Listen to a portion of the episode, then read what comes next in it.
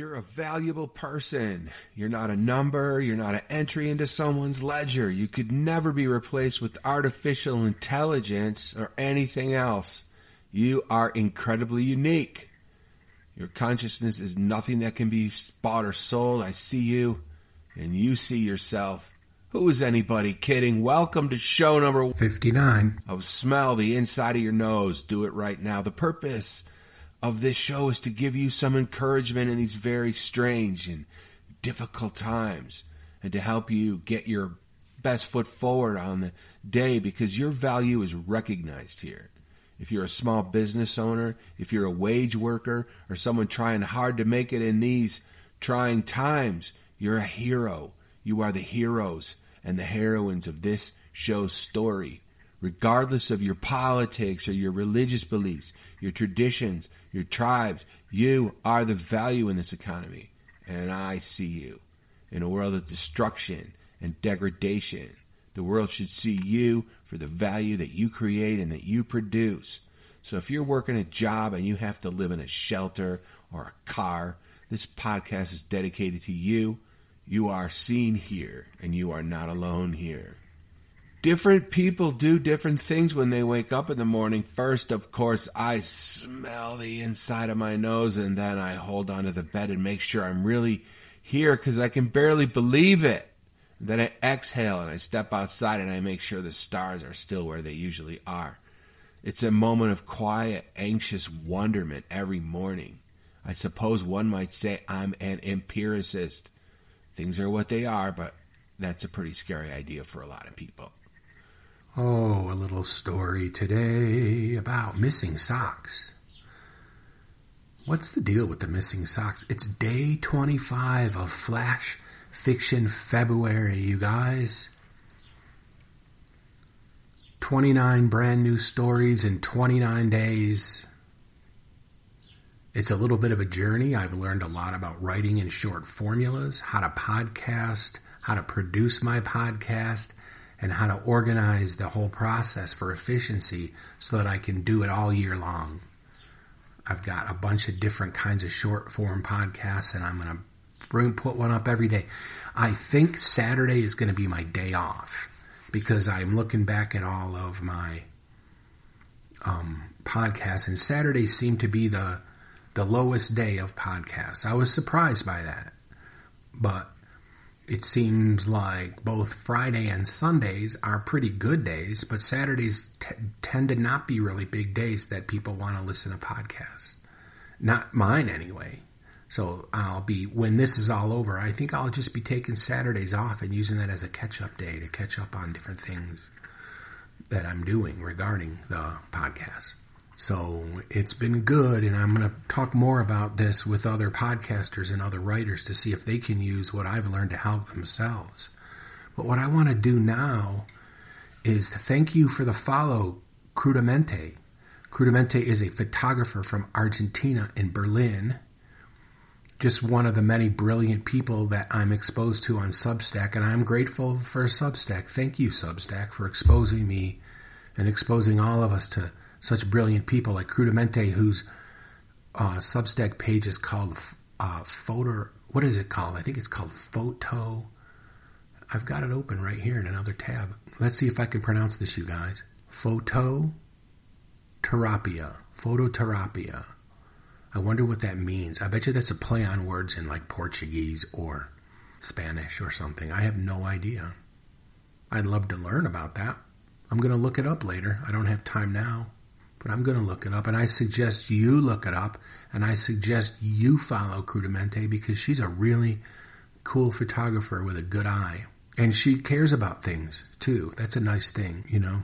She's she's doing something. It's pretty cool. So why don't you check her out?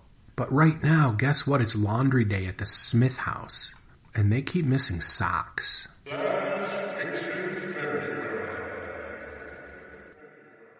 It's laundry day at the Smith family home. It's a big day here. It's the big convergence.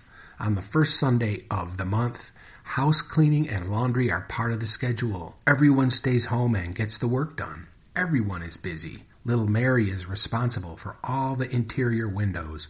Her biggest brother, Billy, is on the exterior windows. They make faces at each other while they work. John and Dave are in charge of the floors and the stairs. They vacuum and mop, and they don't forget to start in the corners and around the edges so there's no buildup. Mom and Dad are dusting everything, cleaning the drapes, airing out the furniture cushions, and dealing with all kinds of details. They are also, of course, commanding the troops. They are taking care of the laundry as well, which the family will fold together in the living room after all the chores are done, just before dinner. Sisters, Sally and Amy, are out in the yard. They're raking, sweeping, mowing, and doing some lawn edging. They're just glad it's their turn to do the outside chores this week. As Sally is sweeping out near the corner of the gangway next to the house, she sees something near the dryer vent. She can't quite make out what it is. She thinks it's a squirrel or maybe a bird flapping around. It's hard to tell because there were such quick movements, and then it was gone. She continues up that sidewalk, sweeping and singing this week's favorite Taylor Swift song. It's a very nice day outside, and this family doesn't use stupid leaf blowers that blow the dust all over all of the clean things while removing it from the dusty things. She's glad about that too. She's glad she's from a smart family. As Sally gets closer to the dryer vent, she hears a noise. She calls her sister to see if she can help figure it out.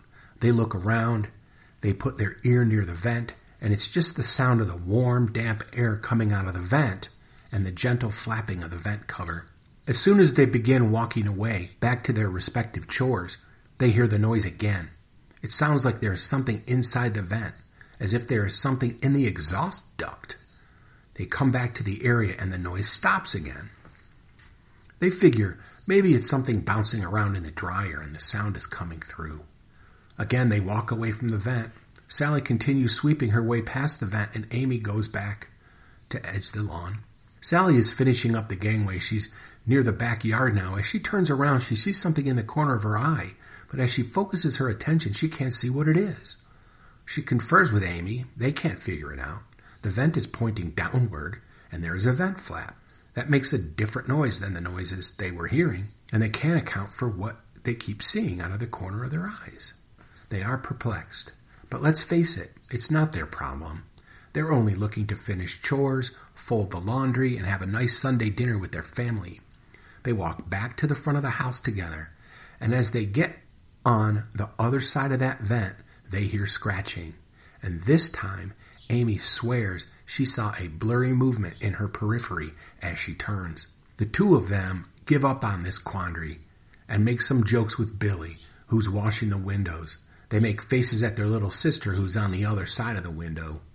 Eventually, all these chores are done, and it's time to go in and fold laundry. Everyone has cleaned themselves up and washed their hands well. They convene in the living room for the final work of the day before they get to sit down to a huge chicken dinner and then movies, ice cream, and popcorn for the rest of the evening.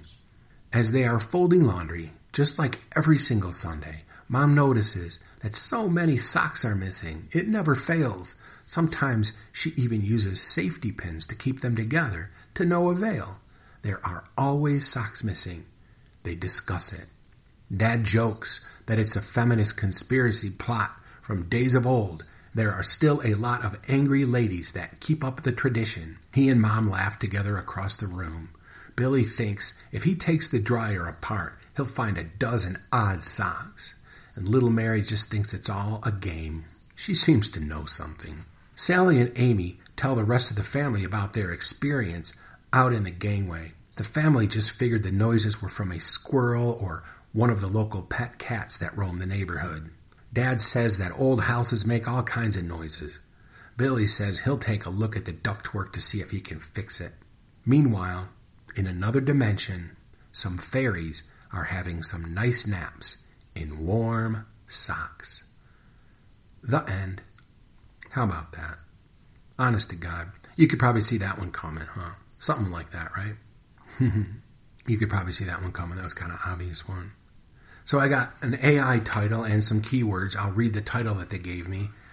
The title that they gave me, which I'm not using, obviously. The Smiths Family Sunday Saga, a tale of chores, mystery, and missing socks. Pretty good. It's pretty good. Like, it's not a bad title. It's a good summation of everything, really.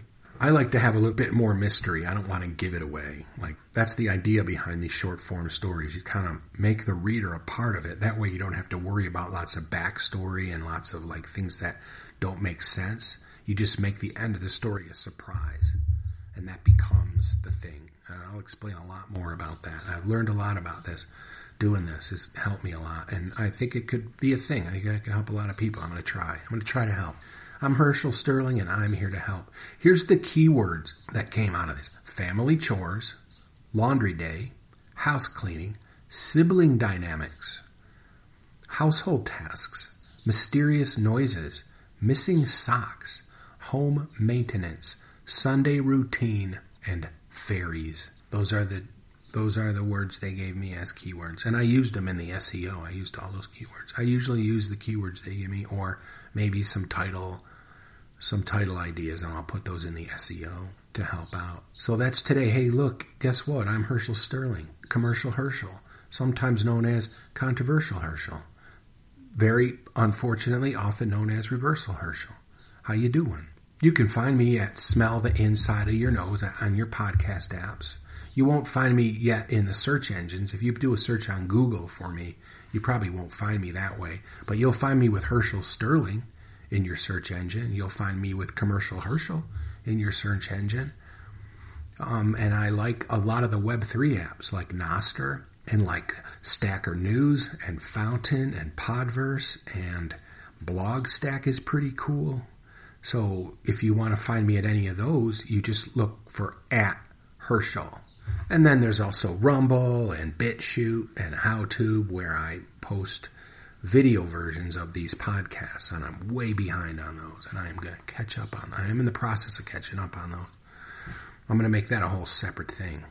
I'm going to take a weekend off and catch up on my videos. I'm almost caught up on them now, but I just keep getting behind on them. It's a lot of work. I mean, I've got other things to do, but it's coming along very well, and I want to thank all of you for listening. Hey, you know, if you're listening right now still at this point, do me a favor and give me a share Okay, share this with somebody. Do do something. Like just do do that. I don't use any censorship sites. Censorship is hatred for the inherent quality of human self-expression and communication and organizing. People who believe in censorship don't believe in human organizing. They don't want us to be able to talk or organize or make our lives better. And they want to stop us. They want to control us.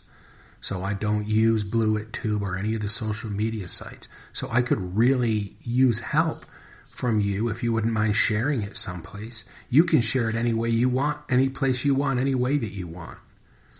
You know, and I would appreciate that. That would be really nice of you to do that. That'll do her for today. I'm going to go into a send off now. I'm going to do a send off, a recorded send off, and I'm going to go all the way back to the very first episode of this podcast, the very first episode of this podcast. And I'm going to use that recorded introduction and that recorded outro just for fun. So that'll be mm, not always a fun thing for me to try to put on my tracks, but I'm going to do it that way. I've got to find a few that are really good that I can just put in there instead of having to read them out every day because I got it. This has got to go faster. It's only taken me two hours to do this, but it needs to go even faster than that. So I have to come up with templates and stuff like that. So that's what I'm working on. That's what this month is about. Coming up with all those plans, like to automate it, so to speak. Okay, everybody, have a really good day. Here's a send off from the very first episode of Smell the Inside of Your Nose. Do it right now. See ya. See ya on day 26 of tomorrow. Bye. But anyway, here's the conclusion. Here's the conclusion. This place is not a joke. When I look up at the stars at night, when I look over the hills during the day, I am consistently reminded that we live on a planet in space, wailing through the galaxy. We are on such a small planet in such a tiny galaxy that no matter where we are in our galactic cycle, the universe of stars seems immovable. That's incredible. We are a moment, an instant in an endless universe. And every event that has ever happened here, that will ever happen here, happens simultaneously in the snap of a finger. The instances of our existence are so close in proximity that the whole thing is a singular event. It's essentially over already. And it's hard to believe that we're even experiencing it. There are people who would say that makes us insignificant. I very strongly disagree with those people who think that we are insignificant. I think it makes us momentous. Oh my goodness. We are conscious beings who can observe ourselves. We are consciousness observing itself. You are each refractions from a single source of light. You are the individual and the whole simultaneously. You are a masterful, mysterious, and anomalous paradox, and I'd say that is rather significant. In the context of the time that our galaxy is here, and in the infinitesimal millifraction of time that we each have within that context, the reality of your consciousness and your power to observe and manipulate matter, to use space, the essence of your energy and your planning and the use of time that you have in this three dimensional plane, the influence of your refraction of the source is immeasurably exponential and expands as far as you are able to observe into the universe. You are a rare and luminescent jewel that can shine on itself from within itself. You are significant beyond the perception of anyone else. Shine on yourself. Shine on others. And what an honor that you shine on me. Now, smell the inside of your nose. Do it right now.